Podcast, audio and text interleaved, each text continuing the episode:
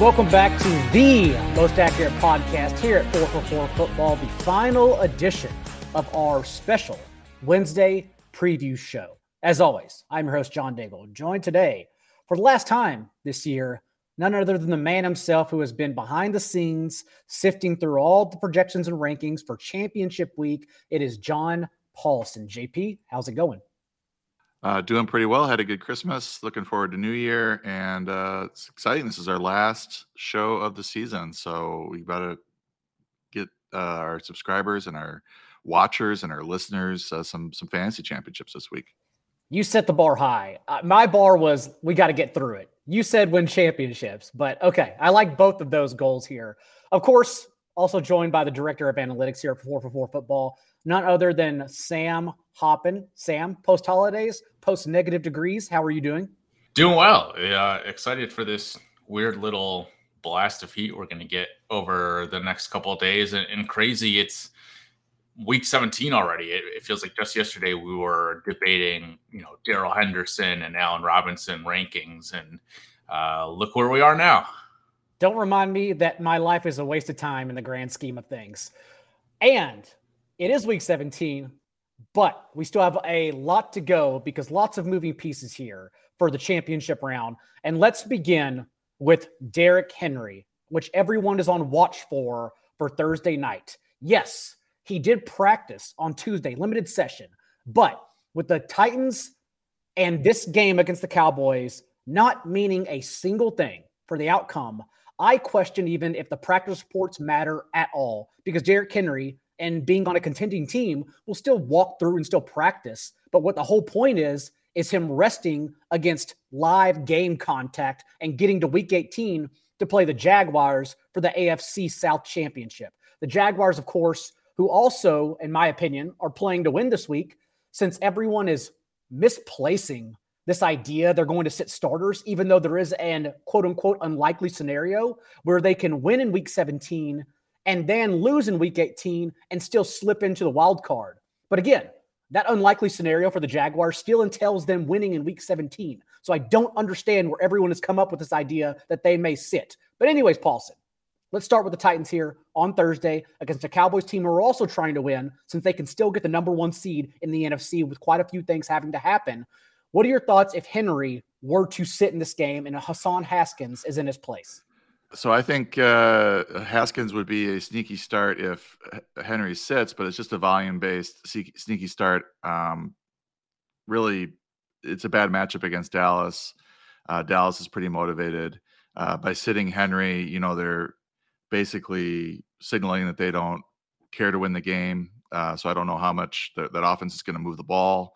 Uh, I think for Henry uh, managers, it's really you really have to pay attention on Thursday. Like you can't have him in your lineup, you know, and just go off and go to the bar or something. You got to pay attention, make sure you uh, sit him uh, if he is inactive on uh, Thursday, and you pay attention to the pregame reports where you might get some news that he's going to be very limited if he does play. I think it's very strange that um, they would even have him active in this game, given the the short week, the hip injury, and the importance of the Week 18 game versus the Week 17 game. I'll be at Mad Tree in Cincinnati if anyone does want to go to the bar, though. Sam, my all, concern also, because I agree with you, Paulsen, and I said that in the waiver show on Monday, that Haskins would simply be a touch based RB3 since I have no faith in this Titans offense, averaging 15 points per game in their last five contests, and more importantly, with Malik Willis under center. I get offended for rushing quarterbacks whenever people call him a rushing quarterback because right now he's taking a sack on every seven and a half dropbacks, and for the year has completed 50% of his passes for three picks, no interceptions. Sam, do you have any faith in Treylon Burks and Chig Okonkwo in this game against Dallas? No, not at all. I, you mentioned how poor of a passer that Malik Willis has been. You can look at the the pass rate over expectation charts and in every single Malik Willis start, it's sub negative 15%. So they are they they just want to run the ball when Willis is under center. It sounds like Tannehill is, I think, for sure out for this game. It, it really wouldn't make sense for them to have him come back anyway.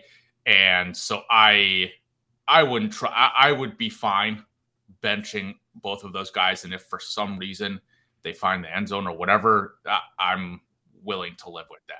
In the unlikely event, though, Paulsen, that Henry starts on Thursday, I'm assuming he's still going to be a top 10 running back for you.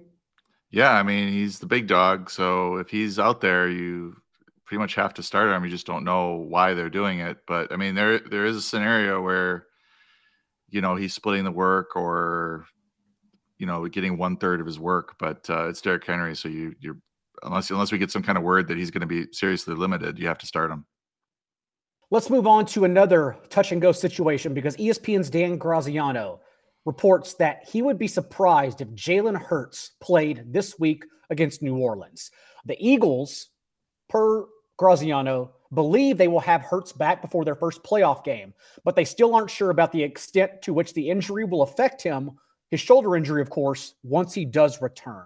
So let's assume it's Gardner Minshew back under center against New Orleans, Paulsen. What are your thoughts on Minshew and the Eagles' offense overall? Because if I'm playing devil's advocate, I could poke a few holes here and say it's a completely different spot, given that the Cowboys' defense has been one of the worst in the league the second half of the season. We talked about the injury clusters they've faced. And because of that, Trevor Lawrence, QB5 two weeks ago, Gardner Minshew, QB7 this past game. So, thoughts on Minshew now and arguably a tougher spot against the Saints?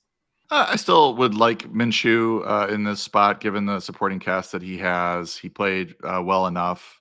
Um, the Saints are uh, sort of, you know, they are a better matchup, I guess, or a worse matchup at this point than the uh, than the Cowboys, but they're they're still sort of a middle of the road uh, pass defense against quarterbacks. I think there looks like they're you know in the twenties in terms of uh, fantasy points allowed, sixteen point two uh, fantasy points allowed to quarterbacks this year. Uh, so I, I just think that with this offense and these these weapons, then Minshew is still a pretty good start, top ten type start this week. Sam, any thoughts on the fallout with Minshew, who did finish with the seventh highest depth of target in week 16 as well, as they did not hold anything back and just allow him to rear back and throw. I do think it's. I don't think the ceiling is quite there for Minshew and the pass catchers this week because part of the reason they did pass the ball so much is they were forced to pass the ball a ton and, and keep up with the Dallas Cowboys. And the New Orleans Saints, especially if Chris Olave is out again, do not have the horses to keep up with the Philadelphia Eagles, even with the injuries that they are facing. So I, I still think you're starting, you know, DeVonta Smith, AJ Brown. I think you're still starting Dallas Goedert as well if you have him. I think the floor is pretty high for those players, but I wouldn't expect them to be in a shootout where they're putting up 30 plus points again this week.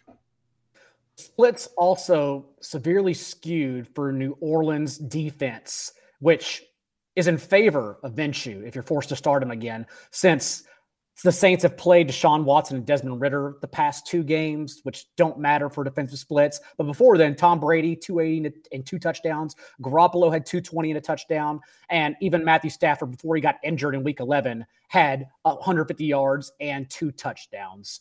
Let's go to another situation where we are just heard Teddy Bridgewater will be starting for Tua Tagovailoa. And considering that Tua suffered in arguably his third concussion now in the last three months, I would guess he's probably going to miss the rest of the year. But Paulsen, now against the Patriots defense, initial thoughts with Bridgewater and the fallout with Tyreek Hill and Jaylen Waddle, which I think are still an amazing spot here in week 16. Yeah, I, I don't think that the Miami offense takes a big step back with Teddy at quarterback. He's uh, he had two spot fill-ins this year 37 for 60 for 522 yards three touchdowns three interceptions 8.7 yards per attempt which is pretty impressive. Uh, 20 targets went to Tyreek Hill uh, 13.8 yards per target target to Hill. Uh, 10 targets went to Waddle 9.6 yards per target to Waddle uh, interestingly, uh, Gesicki had his uh, two touchdown. Uh, it was a two touchdown game. He had six for 53 and two touchdowns on eight targets uh, in one of those games with uh, Bridgewater. So he's kind of a interesting dart throw uh, maybe in DFS for DFS purposes. But f- from the look of that of those numbers, Tyreek's still must start. Waddle is probably a must start, but he does in this small sample does have a lower target rate than he does with Tua.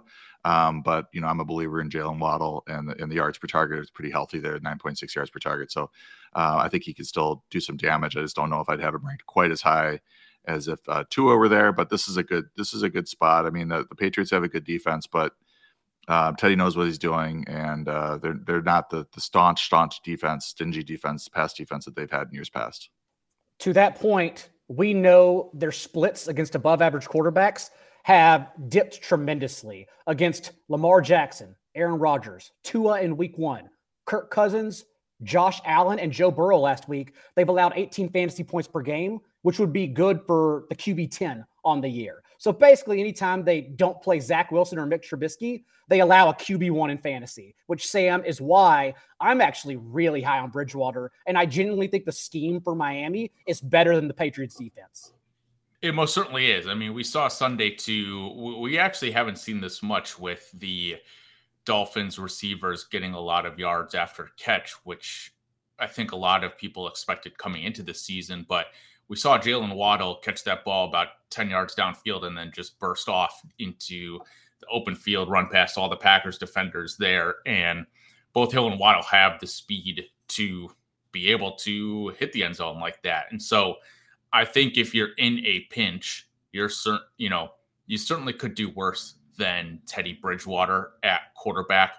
And Hill and Waddle are, are for sure must starts. The, it, the best part about this Dolphins offense is that it's really just those two, you know, Mike Gesicki, Trent Sherfield, Cedric Wilson get involved here and there, but they're not taking away opportunities like you see in some other offenses. The Lions Bears game. Lions, of course, with the highest, the second highest team total in the week, 29 and a half points and climbing. This total, one of the highest of the week, given that we are back indoors in Detroit. And unfortunately, Paulsen, we are up in the air with Justin Fields' status right now because, and suffering an ankle sprain against the Bills in that polar weather, only finished with 11 rushing yards. And so he's still 196 full yards shy of Lamar Jackson's single season rushing record.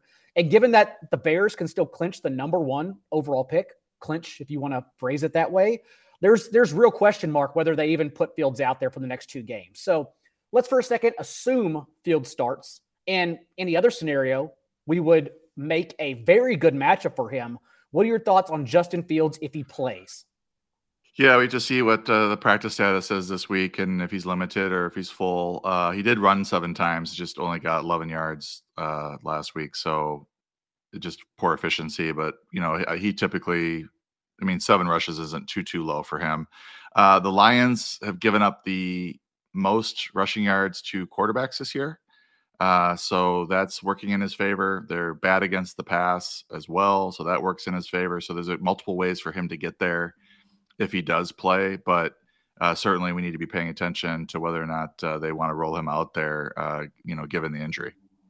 Sam, any thoughts on Justin Fields or for the Lions offense for that matter, considering I know Jamaal Williams has scored less than six fantasy points because he doesn't catch passes in his last three games.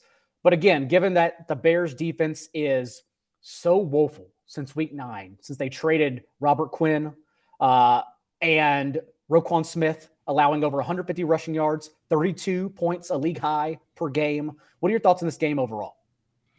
So I do think that Justin Fields will play. There was a, uh, an article on the Athletic, and it sounds like uh, Matt Eberflus said that Fields is good to go for Sunday's game in Detroit. Granted, it's pretty early, so things could change over the next couple of days. I I've had it with D'Andre Swift. I mean, the, this game on Sunday was the game script for him to get involved as a pass catcher. They were down multiple scores for the entire game, and he got five targets, but it should have been closer to eight or nine. He has not been able to do really anything with it. I think Jamaal Williams is in a big spot right here with how bad the Bears rushing defense and defense overall has been.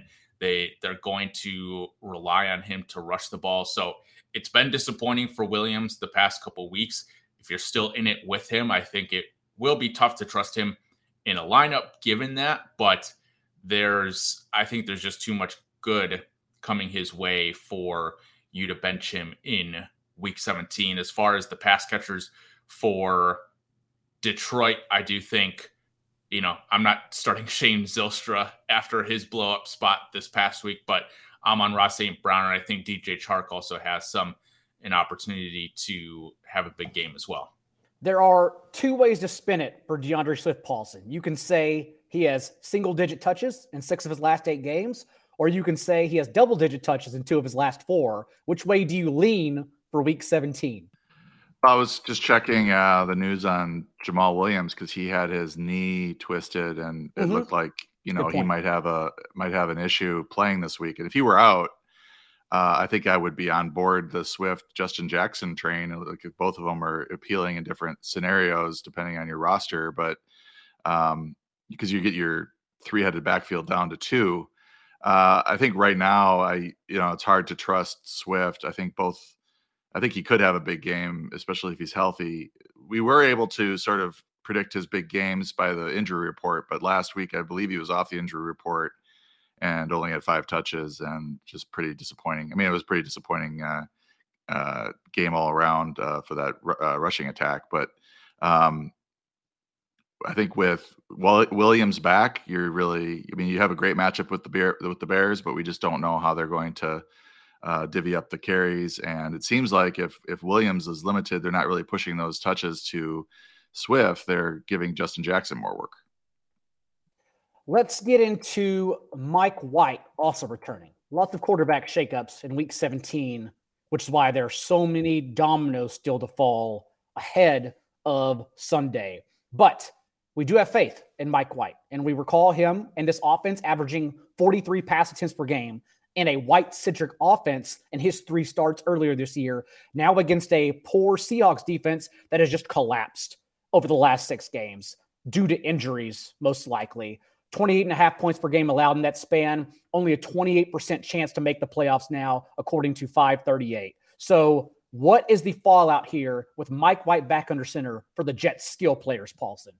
Yeah, I think you have to like Garrett Wilson more. Uh, you look at his three games with Mike White, he had five for 95 and two touchdowns on eight targets. He had eight for 162 on 15 targets. And then I guess I think it was against the Bills, six for 78 on seven targets. So, you know, a minimum of 78 yards receiving there in three Mike White games. I think Garrett Wilson becomes a must start. Uh, with Corey Davis back, I don't have a lot of confidence in Elijah Moore. I mean, one or one or both of those might have a good game for you, but I don't trust really either. Uh, given that you know how they've divvied up targets when all three have been healthy. Well, Wilson's the only one that's really solid to me. The thing I wonder about with the Jets in this game is that the Seahawks rush defense is really bad. So do they go really run heavy with Zonovan Knight and Michael Carter and uh, try to win the game that way, or are they throwing it 40 plus times like you mentioned, John? Because when Mike White's been under center, it's been a lot more pass heavy that offense uh, this year. And the Jets, of course, playing for their lives since they can get the final AFC wildcard spot with consecutive wins and one Patriots loss over the next two games. Your thoughts, Sam, on the Jets offense? Garrett Wilson, to Paulsen's point, averaging 21.4 fantasy points with Mike White compared to 8.8 with Zach Wilson this year. I mean, I, I would echo everything John said. I think it, it's it's a spot where you're going to want to start Garrett Wilson if if Mike White starts it. It has not been good at all for Zach Wilson in any sense of the fashion. You just got to hope that Zach or uh, excuse me, Mike White doesn't go out and the the Jets bring Chris Streveler in because that would be absolutely terrible for him. But I think if if Mike White is healthy and is playing, then he's going to tough through it as much as he can. Also, I'm with you, Paulsen, that we're not necessarily trusting the ancillary players outside of Garrett Wilson and Zonovan Knight. But I do think it's a good matchup for Elijah Moore um, in the slot. That's where Seattle has allowed the second most receiving touchdowns to opposing wide receivers in the league, whereas Tariq Woolen and everyone else pretty much stuffs receivers from the boundary. Wilson, of course, gets used all over the field, so that doesn't matter at all. For Antonio Gibson, though, not only Washington changing up their situation under center, but also Antonio Gibson now dealing with a foot sprain. And the reports right now are that, quote unquote, they're going to have to monitor that injury very closely this week, which I guess, Paulsen, leads us to be very high on Brian Robinson, given that the Browns are still a run funnel defense.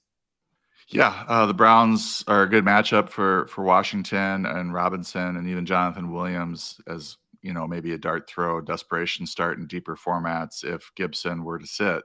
Uh, Robinson, though, you know, last week saw 22 carries uh, compared to eight combined carries for Gibson and Williams. So you know it's like a three to one ratio there. And if he uh, if Gibson does sit, I, I feel pretty confident about uh, Robinson as you know a middle of the road RB two uh, with John Jonathan Williams just sort of sprinkling in as uh, passing down back and change of pace back. Sam, any thoughts on Jonathan Williams, Brian Robinson, or is it a situation with Carson Wentz you would still want to avoid this backfield even if Gibson were out? I'd want to start Brian Robinson. He's had at least 20 carries in three of his last six games. He's the primary rusher for the Commanders right now. And like Paulsen mentioned, the or maybe Daigle mentioned the the Browns are the worst, if one of not if uh, if not one of the worst rushing defenses in the league. I do think Antonio Gibson potentially being out could be a slight boost for Curtis Samuel. Uh, maybe they use him out of the backfield a little bit more as a pass catcher. Brian Robinson has has not been involved in the passing game whatsoever. It seems like they have some pretty clearly defined roles between their running backs, which is something we've always seen with them the past couple of years. So I I don't think I'd trust anyone outside of Brian Robinson in that backfield. Let's get to the situation under center for Carson Wentz because we recall Terry McLaurin did not have a finish any higher than wide receiver 22 in his first six games with Carson Wentz. Of course, a 16% target share in that span as well. Only recorded 20% of Washington's targets in one of six of those games. Whereas now we've seen Jahan Dotson the last three games splash over 20% of the team's targets in three consecutive contests. And Wentz, of course, back under center. So, Paulsen, where are you ranking both McLaurin and Dotson this week. Yeah, when I saw the uh the the Wentz news, I you know poured one out for McLaurin. I had to move him down five or eight spots in the in the rankings because he just does doesn't have the rapport uh, with Carson Wentz that he does with uh, Taylor Heinicke. You mentioned the target rates. I, I show 15.3% with Wentz, 27.4% with Taylor Heinicke, Heinicke, so almost two to one ratio there. But I think the so I, I, think he's still starting uh, McLaurin in most situations, unless you're pretty stacked at receiver, because he does have that huge upside if uh, if Wentz can hit him on a deep ball. Uh, but I think the maybe the, the sleeper here is Curtis Samuel, who uh, is targeted by Wentz pretty frequently, 21.4% with Wentz on Wentz passes versus 13.9% with Heinicke. I believe when Wentz came in last week, uh, Curtis Samuel got a touchdown pretty pretty quickly. And uh, as uh, Sam was mentioning with the uh, rushing attempts, perhaps there's a little bit of higher floor with him. So now maybe he's back in that wide receiver three mix that he was uh, at at the start of the season. Of course, Sam, it was Samuel who led the team in targets literally every single week with Wentz as well. Your thoughts on Washington's wide receivers? I all I'll say is I agree with Paulsen. Okay. I think That's, he summed it up perfectly, to be honest. That's easy enough then.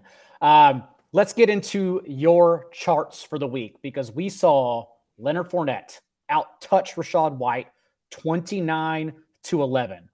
Lenny, of course, came out after the game, was complaining that he's been battling a Lisfranc injury, uh, which doesn't matter since he's been battling it. So it's not just something that happened in game.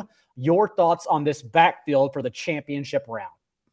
I do think so. The chart we've got here shows team total high value touches per game for the running back position. You can see here that the Buccaneers are second in the league behind the Chargers right now, which I think makes both Fournette and Rachaad White startable this week. They are both getting a ton of opportunities. They both have double digit opportunities since week 13, uh, which is when Fournette returned from his injury absence And I just think the way that their receivers are are not really doing much, it's it's sort of given them reason to rely on their backs. Now the rushing efficiency is not quite there, but in fantasy football, we really only care about volume for the the running back position to an extent. So I think with the way that they treat their running backs, with the way that Tom Brady treats running backs, I think both of them should be started in week 17. On the other side of the ball as well, Paulsen, any lean on confident Panther starters outside of DJ Moore? Because on one hand, Bucs a stronger defense, even though Panthers just mauled what we thought was a good Lions defense. And also, this game matters for both sides. Like the Bucs can either win the NFC South or have a top 10 pick in the NFL draft. That's how bad they've been. They are literally a product of NFC football. And the Panthers are live to win the division with a win this week. So, your overall thoughts on the ancillary players in this game? Uh, well, if you look at year to date, Tampa is pretty middle of the road against the run, 4.5 yards uh, per carry allowed, 120 yards uh, per game allowed. And you're right about that. I mean, that was one of the biggest surprises. And I guess maybe, you know, looking back, it shouldn't be that surprising. You know, Detroit is typically a bad defense. And uh, I don't know how they got exposed, you know, after pretty much shutting down a lot of rush defenses in a row prior to that Carolina game. But for, for D'Onta Foreman and for uh, Hubbard to both go off like that was in the first half. Surprising. Over yeah. 100 in the first half.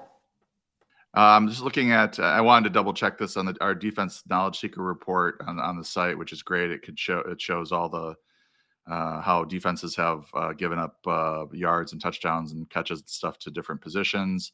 Um, the Buccaneers pretty much over the last, you know, since week 13, still giving up 4.51 yards per carry to to opposing backs, 89 yards uh, on average, uh, 37 uh, receiving yards on average to opposing backfield. So I don't think it's a bad spot for Foreman and Hubbard. And if, if they're going to run block like they did last week, then they both can produce against this team. Tom Brady, of course, with nine turnovers in his last four games compared to none for the turnover free Sam Darnold in that same span.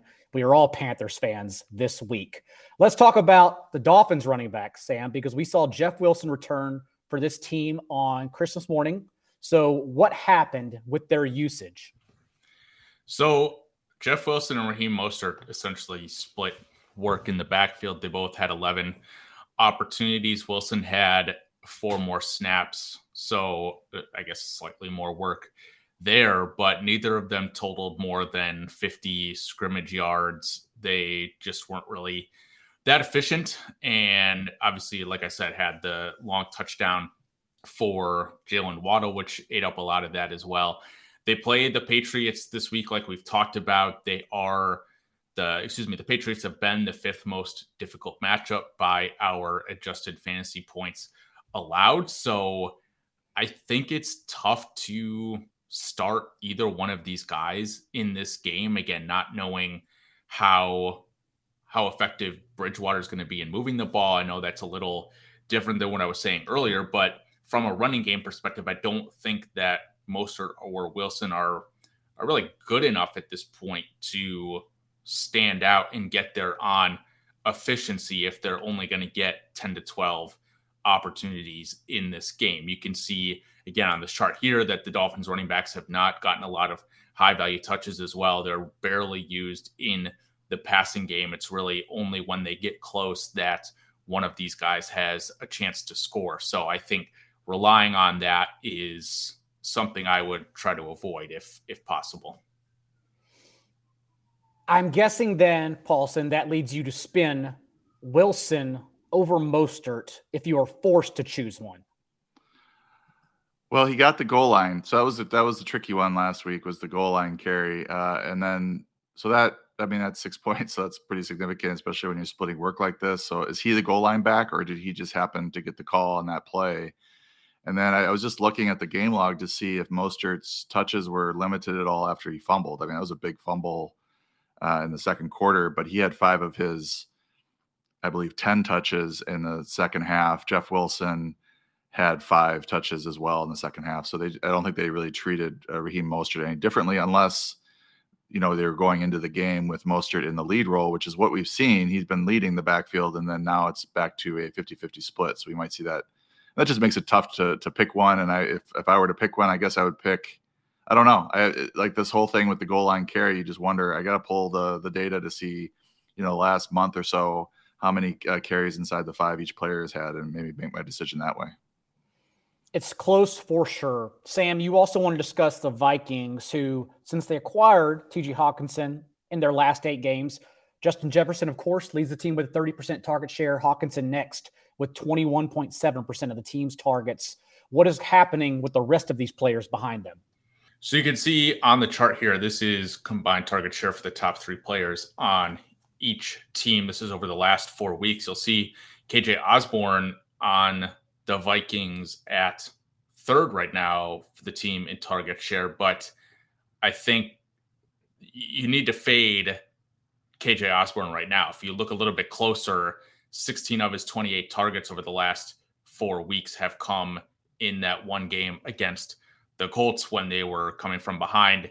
And it was basically the Osborn breakout game. He has just had just 12 targets in the other three games combined. He's recorded just He's recorded more than 50 yards in a game just one other time this season outside of that Colts game. Thielen is still running more routes and I think is a much more consistent option at this point too. So I would be if, if you're looking at these sort of cumulative stats over a, a period of time for Osborn, it, I'd be fading them based on on that and and think Thielen is still the wide receiver two in that offense. Vikings, of course, playing to win this game as of right now. It depends what happens with the Eagles in the first slate of games. Packers, of course, need some help, but that includes them winning out. So playing all the way through week 18, barring a loss this game. But Paulsen, any faith for Adam Thielen in particular, even as a wide receiver three or four here, given that it's a condensed target share, as Sam just mentioned?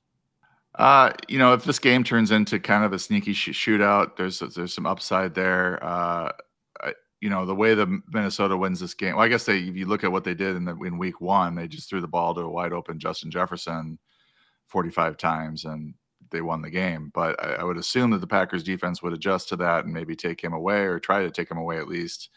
And that should open up some opportunities for Osborn and for Thielen and for, especially for Hockenson, who has played really well and has been a big part of the offense. Uh, but you know, Dalvin Cook should have a big game. You know, great matchup against a bad Packers rush defense, but teams just tend not to stick with the run uh, against Green Bay for some reason, and that plays right into their hands. This is my concern with Cook against the Giants last week too, because it was a good matchup, but the Vikings do not alter their plan against the opposing defense. Like Daniel Jones slung 42 pass attempts because Brian Daboll's a genius and knows how to cater to each opposing defense. But the Vikings do not do that. They are pass heavy all the time. Sam, if we don't have TJ Hockenson, though, you have faith in Dawson Knox this week. I do. I think it, you might see this as chasing points a little bit because he's got a touchdown in three straight games, but his usage has gotten a lot better in those games as well. He has a team leading 22% target share in that three game span. He's run a route on 79.4% of the team's dropbacks, which are both up from a 10.9% target share year to date in the games before that and a 67% routes run rate as well. So they play the Bengals on Monday night in a game with the second highest total of the week. And so there should be plenty of scoring in that game. The the Bengals defense has played pretty well, but I do think that there will be again enough scoring in that game that Knox could find the end zone for a fourth straight week and continue to earn those targets as well. Paulsen, Dawson Knox, where is he at in your week 17 rankings relative to other few questionable tight ends we have this week? Yeah, I was looking at him this morning and I moved him up a little bit uh, into the top 10. It's a weird deal outside the top six or seven tight ends this week, uh, but there are some guys that are appealing. And I think Knox is one of them due to that total that uh, Sam mentioned. Uh, Stefon Diggs is kind of struggling. So Uh, it's certainly possible that Josh Allen will continue to look Knox's way in in the red zone. The other guy I wanted to mention is Cole Kmet. Uh, you know that that that's the total that's even higher than the Bills, uh, 52 uh, between the, the the the, Bears and the uh, Lions, and they they are just so down bad at receiver that if uh, if Justin Fields can play, uh, Kmet is a pretty live streamer uh, against Detroit defense that is 30th in adjusted fantasy points allowed to tight ends. They've been bad against the position all year. I do think, you know, I'm looking at your rankings here for half PPR, and you've got Waller sandwiched between Knox and Kmet, who we mentioned. Sounds like there are some rumors that Derek Carr could sit in the game on Sunday. There's been some line movement in the game against the 49ers, and I think there might be some contract things with Carr that if he, he doesn't play certain games or something like that, they don't have to pay him as much. So I I'm sorry to cut you off, but yeah, I mentioned this in the recap podcast that Derek Carr has a niche in his contract where if he's injured over the next two weeks, his 37 million salary for next year is fully guaranteed. So they are probably trying to avoid that. Oh, okay. That's good to know. So yeah, keep an keep an eye on that. Um, and I think that's a I think Nathan Peterman might be their backup. Un- unfortunately, you are correct. Actually, so, yeah, go. Uh, or no, Jarrett Stidham. Jarrett Stidham. Same guy. Same guy. but anyway, in any case, it would be a major downgrade for all of the Raiders pass catchers, especially against the 49ers defense. So, yes, I agree. And we say major downgrade, but the fact is, Paulsen, that even so, Davante Adams has been the wide receiver 65 and 79 the past two weeks. Since Renfrow and Waller returned, he has a 26% target share compared to thir- over 35% in the five games those two were out. So what are you doing with Davante Adams anyways? Like whether Derek Carr plays or not? Well, he's a you know mid-range, low end you know wide receiver one. Regardless, I mean, he typically when he has these a bad game, he comes back and has an awesome game, and that did not happen last week. Uh, but you know, if Derek Carr is out, then I think this. I mean, the, you, you mentioned the line movement, Sam, but I'm looking at the open, and it was minus five and a half, and it's now at minus six. So it hasn't moved a whole lot yet. But I assume that if Derek Carr sits, um, then this line's going to move further. I'll refresh that, make sure I'm looking at the right, most current data. But um, I would have thought that if it was a real possibility that he was going to sit, it'd be even even more. Oh, now the yeah, yeah I refreshed. Now I'm the seeing it at minus nine. Yeah, eight and a half. I'm showing so, and the totals dropped a little bit. Um, yeah, I mean, I think that's certainly gonna. If I re if I rerun the numbers with Carr sitting, it's and these new numbers. This is gonna, you know, all these Raiders are gonna drop in the in the rankings. I mean, Waller's not gonna be a ten. Davante's gonna probably drop to a low end wide receiver one. Uh, Josh Jacobs is already a little bit low uh, this week, given the the matchup against the 49ers. So, um, yeah, something to pay attention to for sure. For the last time of the year, Paulsen, I will ask, what else do you have coming out for everyone this week? Uh, the final sneaky starts uh, of the week um, are, is is going to be out today, and uh, I don't think we're doing an AMA in the Discord this week. My son has a basketball tournament, so I, I don't know my uh, schedule in order to do the AMA. Uh, but other than that, just stay on top of the rankings heading into uh, Sunday, and hopefully uh, we can uh, get some championships. Sam, what about yourself? Uh, final regular season hop into conclusions came out this morning. Have the breakout article coming tomorrow as well, sometime in January after I've had a couple weeks of of break. We'll do a, a full season recap for hopping to conclusions. But other than that, it's uh, it's been a pleasure talking with both of the Johns each and every week. A very fun show that we are now seeing come to an end.